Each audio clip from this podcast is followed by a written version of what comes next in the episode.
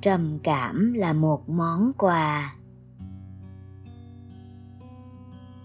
Hoàn cảnh của các con vẫn còn tốt hơn so với rất nhiều người khác. Vì các con vẫn còn nhận thức được, vẫn còn đủ sức khỏe, đủ sinh mạng, đủ tiền để ăn ba bữa một ngày. Thế là đã quá tốt rồi. Hơn nữa các con còn gặp được con đường giải thoát, gặp được sư phụ. Nếu so với những người giàu có mà không có con đường đến với pháp, hoàn cảnh của các con vẫn còn tốt hơn.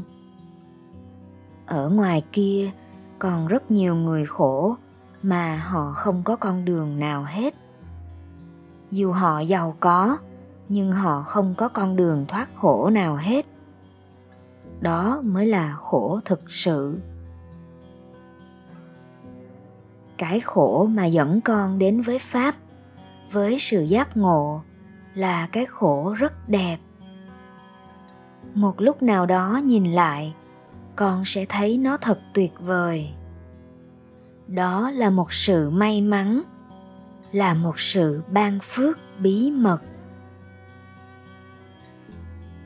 Hơn nữa đó là nguyên liệu để giúp con tăng trưởng chứng ngộ.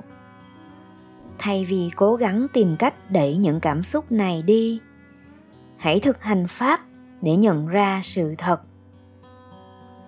Với thái độ thưởng thức cả những cảm xúc tiêu cực, giống như là bầu trời rộng lớn, ôm trọn cả những cơn mưa sao băng, con biết rõ rằng sự xuất hiện của chúng không làm hại được con cũng như những cơn mưa sao băng, không làm hại được bầu trời rộng lớn, mà ngược lại, nó sẽ giúp con làm tăng trưởng sự nhận biết chân như. Nó sẽ làm con ngày càng tự tin để an yên là chính con. Sự nhận biết vốn sẵn có và hạnh phúc tận hưởng màn trình diễn kể cả trong những hoàn cảnh khó khăn. Bây giờ con chưa nhận ra thì hãy tin là như vậy.